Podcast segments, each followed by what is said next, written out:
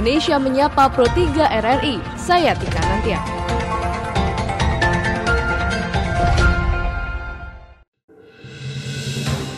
Dari Medan Merdeka Barat 45 Jakarta, inilah Radio Republik Indonesia dengan Warta Berita. Bersama saya, Tika Anantia. Sari Berita, Ratusan pemuda dari 55 negara mempelajari demokrasi dan implementasi pemanfaatan media digital saat pemilu serentak di Indonesia. Akbar Tanjung menaruh harapan besar terhadap siapa pun yang akan menjadi ketua umum Partai Golkar. Inilah warta berita selengkapnya. Bali Democracy Students Conference yang merupakan rangkaian dari kegiatan Bali Democracy Forum ke-12 kemarin menjadi momentum ratusan pemuda dari 55 negara untuk memahami langsung proses demokrasi dan implementasi pemanfaatan media digital di Indonesia, utamanya untuk pemanfaatan media sosial ketika pemilu serentak 17 April 2019 lalu. Berikut laporan Retno Mandasari selengkapnya. My name is Ala, I am from Ukraine and I have sebagai salah satu negara berdemokrasi terbesar dunia, Indonesia mengedepankan berbagai pengalaman terkait demokrasi dengan negara-negara sahabat. Topik mengenai demokrasi juga tidak jarang menjadi fokus dalam berbagai event yang dihelat. Hal itu pun dapat dilihat pada pelaksanaan Bali Democracy Students Conference, Rabu malam 4 Desember di Nusa Dua Bali. Konferensi para mahasiswa dunia itu pun merupakan rangkaian Bali Democracy Forum BDF ke-12 yang akan dihelat pada 5 hingga 6 Desember yang diselenggarakan oleh Kementerian Luar Negeri. Setidaknya sekitar 113 pemuda dari 55 negara berpartisipasi pada konferensi yang pada tahun ini menekankan mengenai isu digital. Implementasi sebagai negara berdemokrasi menjadi ketertarikan ratusan peserta yang turut mengetengahkan pula pada pembahasan mengenai keberhasilan Indonesia dalam mencetak startup mumpuni. What is the first role of use in utilizing digital media in a positive way? Seperti yang menjadi pertanyaan perwakilan Ethiopia dari Universitas Addis Ababa, Rediet Getahua. Dalam sesi dialog bersama Wakil Menteri Luar Negeri Mahendra Siregar, Rediet menyampaikan rasa penasarannya terkait bagaimana Indonesia menempatkan peran para pemuda dalam memanfaatkan media sosial selama proses pemilu berlangsung. Rediet menambahkan ia sangat ingin mencontoh langkah Indonesia dalam pemanfaatan media digital di dalam proses demokrasi sehingga hal itu dapat diterapkan menyusul Ethiopia akan menggelar pemilu tahun depan. Jadi saya ingin memahami secara spesifik mengenai pengalaman Indonesia dalam menciptakan bagian positif dari kaum muda dalam pemanfaatan media digital dalam pemilu agar bisa kami contoh saat pemilu di negara kami nantinya. My dear friends, pada kesempatan yang sama Menteri Luar Negeri RI Retno Marsudi menyatakan sangat penting untuk melibatkan para pemuda dalam proses bernegara, terlebih negara berdemokrasi seperti Indonesia. Retno menjelaskan kepentingan negara untuk memberikan pemahaman akan pentingnya peran pemuda dalam demokrasi saat ini juga turut dilakukan dalam berbagai event termasuk pada rangkaian BDF. Karena kan uh, kalau kita bicara mengenai masa depan, apalagi kan sekarang kita sudah mulai bicara mengenai Indonesia 2045, yang berarti kita bicara mengenai mereka, era mereka. Kalau mereka tidak dilibatkan dari sejak awal, akhirnya akan ada seperti pemisahan dari pemerintah. Ini adalah bagian uh, tugas kita untuk mendengarkan. observe and then analyze and evaluate. So Wakil Menteri Luar Negeri RI Mahendra Siregar menilai konferensi para mahasiswa mengenai demokrasi merupakan kesempatan bagi Indonesia untuk berbagi mengenai pengalaman keberhasilan dalam berdemokrasi kepada para pemuda dunia nuansanya luas sekali dan saya melihatnya cakupan yang ditanyakan betul-betul uh, mengcover seluruh aspek tadi dan senang dengar bisa interaksi dengan mereka karena kita banyak contoh yang kita alami sendiri bukan teoritis lagi dan kita bisa share tadi. Sementara sebagian peserta Bali Demokrasi Students Conference merupakan mahasiswa yang juga bergerak di bidang startup. Sehingga dalam sesi tanya jawab juga turut diwarnai dengan berbagai pertanyaan akan keingintahuan mereka terhadap akses maupun peluang bekerja sama dengan sejumlah startup ternama Indonesia. Dari Nusa Dua Bali, Retno Mandasari, Pro 3 RRI. Mantan Ketua Umum Partai Golongan Karya Golkar Akbar Tanjung menaruh harapan besar terhadap siapa pun yang akan menjadi Ketua Umum Partai berlambang pohon beringin itu. Dapat fokus meningkatkan raihan suara partai di pemilihan umum dan menentukan langkah agenda politik berikutnya. Informasi tersebut selengkapnya akan kami hadirkan dalam sesi laporan khusus Pro 3 bersama Pradipta Rahardi. Laporan khusus. Laporan khusus. Laporan khusus. Arah politik dan peta kekuatan Partai Golongan Karya atau Golkar ke depan dirasa tidak akan jauh berbeda dengan yang ada saat ini.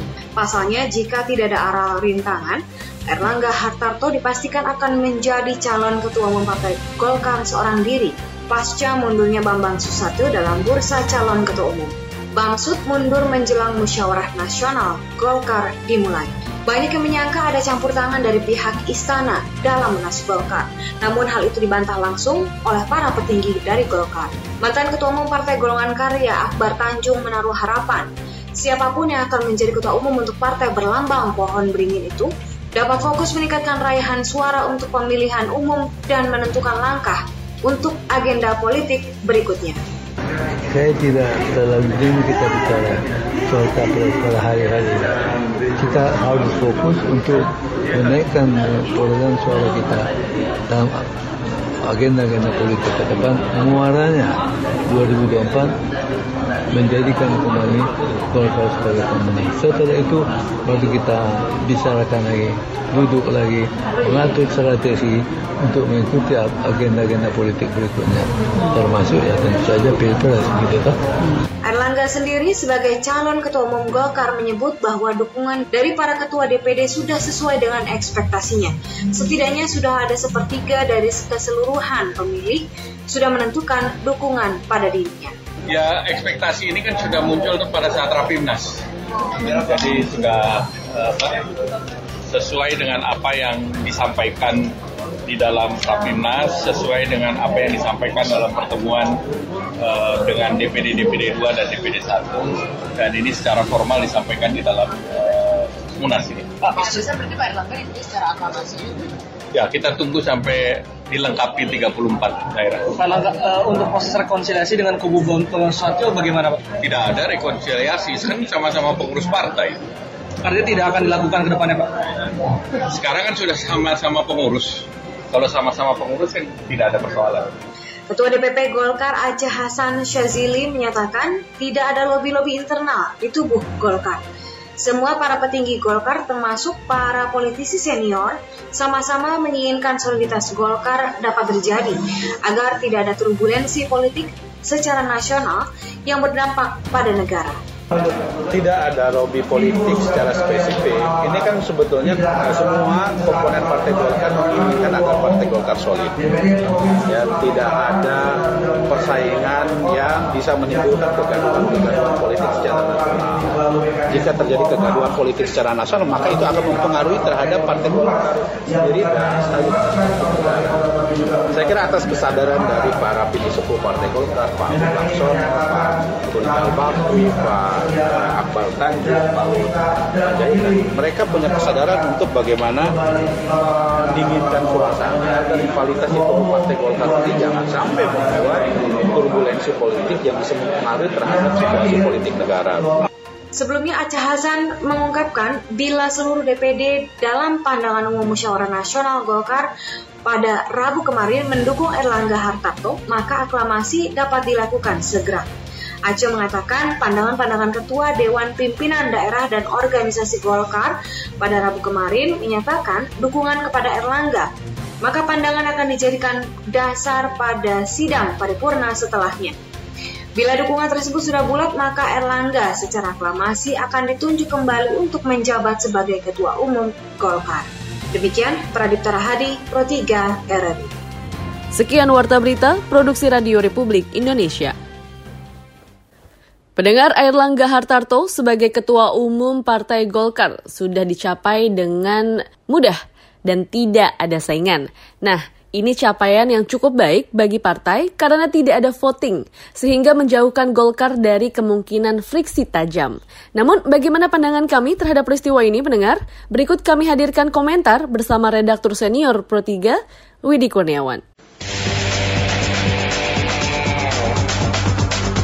Editorial Pro 3 Selamat pagi pendengar. Para pesaing Erlangga Hartarto terlewati dengan mudah hingga para peserta Munas 10 Partai Golkar menetapkan Erlangga Hartarto sebagai Ketua Umum Partai Golkar. Ini capaian cukup baik partai tersebut karena tidak ada voting sehingga menjauhkan Golkar dari kemungkinan friksi tajam.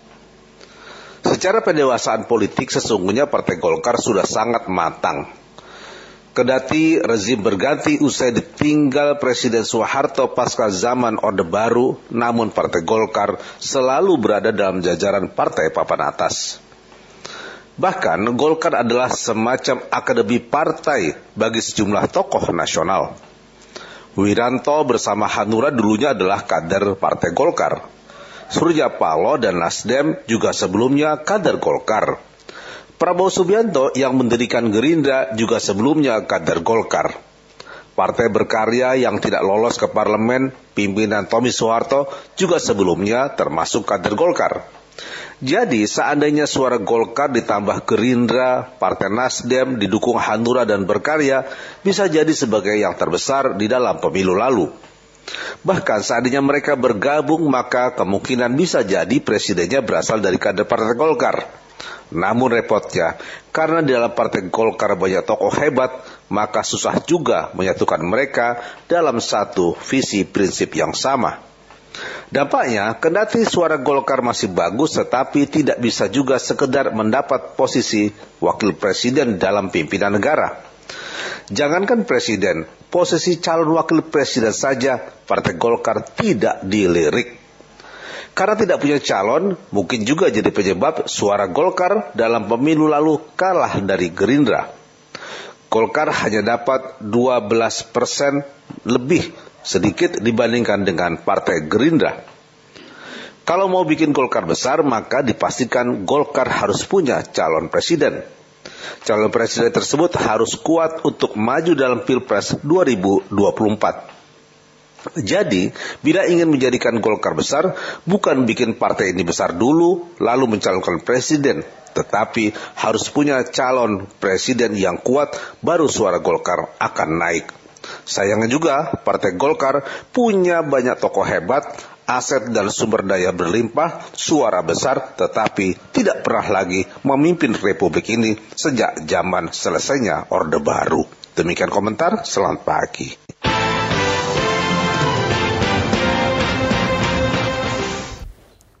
Pendengar besar harapan mantan Ketua Umum Partai Golkar Akbar Tanjung terhadap siapa pun yang terpilih sebagai pemimpin Partai Golkar saat ini. Tentu saja harapan ini menjadi pekerjaan rumah bagi Airlangga Hartarto setelah terpilih menjadi Ketua Umum Partai berlambang pohon beringin itu. Lalu akan seperti apakah Golkar ke depannya? Nah untuk itu pendengar kami sudah siapkan dialog bersama dengan Yahya Zaini selaku Wakil Ketua Steering Committee Munas Golkar berikut ini.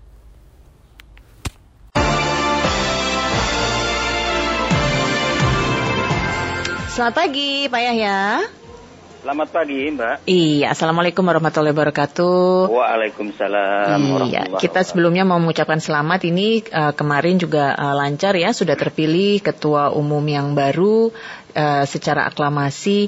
Nah ini kan walaupun aklamasi tapi sebelumnya juga sudah sempat ada calon-calon lainnya begitu ya, yang juga kuat dan pada akhirnya uh, mundur begitu. Nah ini jadi kan sebenarnya sudah ada dinamika untuk uh, apa ya untuk pemungutan suara lah begitu. Uh, tapi kemudian akhirnya musyawarah mufakat. Ini dalam perjalanannya semulus seperti yang terlihatkah begitu Pak Yahya? Ya, sebenarnya dinamika selalu terjadi dalam setiap kontestasi musyawarah nasional di iya. Partai Golkar. Mm -hmm. Karena Partai Golkar itu partai yang demokratis. Mm -hmm. Yang selalu memberikan kesempatan ke setiap kadernya untuk tampil mm -hmm menduduki posisi-posisi penting, mm -hmm. salah satunya adalah menjadi ketua umum. Yeah. Dan proses sudah dilakukan secara terbuka, demokratis, tapi pada akhirnya hanya ada satu calon yang hmm. mendapat dukungan penuh dari daerah hmm. dan pemilik suara itu Pak Erlangga Hartarto. Hmm. Ya, baik. Jadi ini uh, mundurnya calon-calon yang lain begitu, istilahnya tidak ada paksaan atau apa pun begitu ya Pak ya? Tidak ada, karena ini semua prosesnya dilakukan secara terbuka sesuai dengan mekanisme organisasi, mm-hmm. ya kan? Mm-hmm. Uh, kalau Pak Bamsud sendiri mundur kan memang itu ada komitmen kan mm-hmm. dengan Pak Erlangga karena beliau sudah mendapatkan posisi sebagai ketua MPR. Mm. Dan itu komitmen itu dipenuhi kan begitu kan kita. Ya baik. Jadi kalau beliau dapat posisi beliau menyatakan tidak akan maju sebagai calon ketua umum uh, Partai Golkar. Hmm, jadi memang sudah ada komitmen begitu ya sebelumnya. Betul, betul. Nah, kemudian Pak Yahya apakah juga membacanya ke depan ini Partai Golkar sudah semakin dewasa karena kemarin semua cepat sempat ramai-ramai tapi kemudian manajemen dari konflik atau uh, problem internal itu sudah bisa teratasi dengan baik begitu kan karena inginnya calling down begitu. Iya, uh, saya kira semua calon kemarin yang muncul ke permukaan Eh, mereka punya komitmen apa pun yang terjadi tidak akan uh, ada perpecahan di dalam tubuh Partai Golkar. Uh-huh. Karena kita sudah mengalami ya selama kurang lebih dua tahun itu pada uh-huh. tahun 2014 sampai 2016 yeah. Golkar kan mengalami dualisme kepengurusan. Yeah. Dan itu dampaknya sangat besar bagi partai sehingga uh-huh. konsolidasi organisasi, pembinaan kaderisasi dan keanggotaan tidak berjalan sebagaimana mestinya. Dan ini sangat eh, disayangkan dan hmm. sangat disadari oleh semua kader Golkar hmm. di semua tingkatan. Hmm. Karena itu kalau kita kembali pecah, maka yang rugi adalah kita. Yeah. Untung saja kemarin dengan kepemimpinan Pak Erlangga yang satu eh, kurang kurang lebih 15 bulan lah menghadapi pemilu, hmm. beliau masih bisa mempertahankan posisi sebagai penang kedua. Nah, ini kan juga karena kepiawaian beliau kan eh, apa memimpin partai hmm stabilitas terjaga, kreativitas dan inovasi dalam melakukan persiapan uh, pemilu juga dilakukan, sehingga kita untuk pertama kalinya menang dalam pilpres mendukung Pak Jokowi Maruf Amin dan posisi Golkar tetap sebagai pemenang kedua. Mm-hmm. Walaupun ya kan banyak pengamat dan semua lembaga survei mengatakan Golkar akan jatuh ke posisi ketiga. Mm-hmm. Tetapi kenyataannya kita masih bertahan dengan 85 kursi dan menjadi pemenang kedua. Mm-hmm. Ini tidak lain karena memang kepiawaian dari Pak Erlangga Hartarto memimpin Partai Golkar mm-hmm. dalam waktu yang singkat bisa memulihkan citra Partai Golkar yang terpuruk mm-hmm. menjadi partai yang disegani dan saya kira menjadi tetap menjadi partai papan atas. Hmm. Jadi ini memang uh, keinginan dari semua kader begitu ya melihat kesuksesan Betul. yang sudah diraih oleh uh, Pak Erlangga. Nah ini berarti uh, bisa dikatakan dengan kemarin aklamasi ini juga menghemat energi begitu ya Pak Yahya ya uh, ya. dari friksi-friksi yang mungkin timbul begitu kalau uh, dengan pemilihan langsung. Nah untuk 2024 ini uh, ya pasti kan targetnya harus menang dong Golkar di pemilihan berikut. Ya, kalau dalam waktu 15 bulan saja hmm. kita bisa mempertahankan posisi sebagai nomor dua, hmm. maka tentu dengan rentang waktu yang lebih panjang selama lima tahun, kita mempunyai persiapan yang cukup, hmm. ya kan? Bagaimana menyusun uh, kebijakan, strategi, langkah-langkah pemenangan. Hmm. Uh, tidak saja kita harus tampil sebagai pemenang, kembali seperti tahun 2004 yeah. ya kan uh-huh. partai yang paling tinggi suaranya dan kursinya uh-huh. tetapi aspirasi yang muncul kemarin selama Munas uh-huh. ada keinginan kuat dari seluruh kader Partai Golkar agar Golkar mempunyai calon presiden sendiri yeah. ya kan yeah. pada tahun 2024 nanti dan ini sudah nggak bisa dibendung aspirasi ini kemarin hmm. uh, Nah kemudian uh, tapi kan di Golkar ini banyak sekali tokoh-tokoh hebat begitu ya uh, Pak yang bisa dikatakan mungkin tidak tidak yang apa ya istilahnya ya satu menonjol saja begitu uh, banyak begitu tokoh-tokoh yang hebat. Nah ini mulai disiapkan dari sekarang sudah ada belum sih uh, Pak Yahya yang kira-kira akan digadang-gadang gitu untuk maju di 2024? Iya, semua peserta Munas ya baik dari daerah, provinsi, kabupaten kota dari ormas-ormas, mm-hmm. dari para senior yang duduk di dewan-dewan Partai Golkar mm-hmm.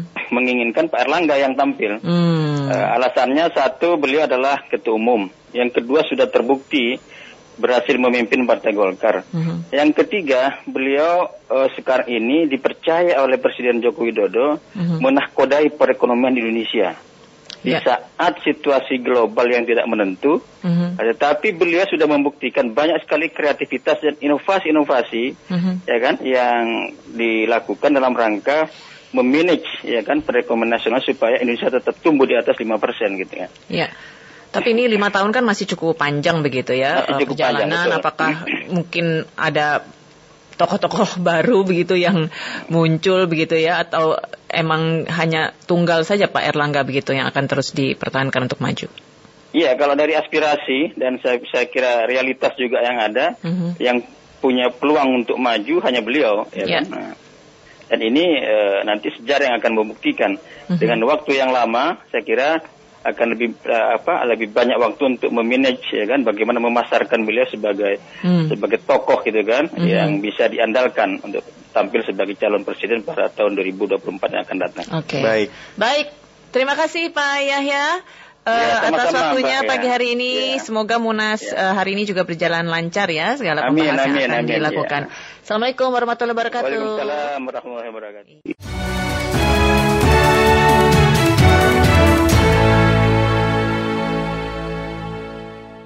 Pendengar informasi tadi sekaligus mengakhiri perjumpaan kita pada podcast edisi hari ini untuk Indonesia Menyapa Pro 3 RRI Produksi Radio Republik Indonesia.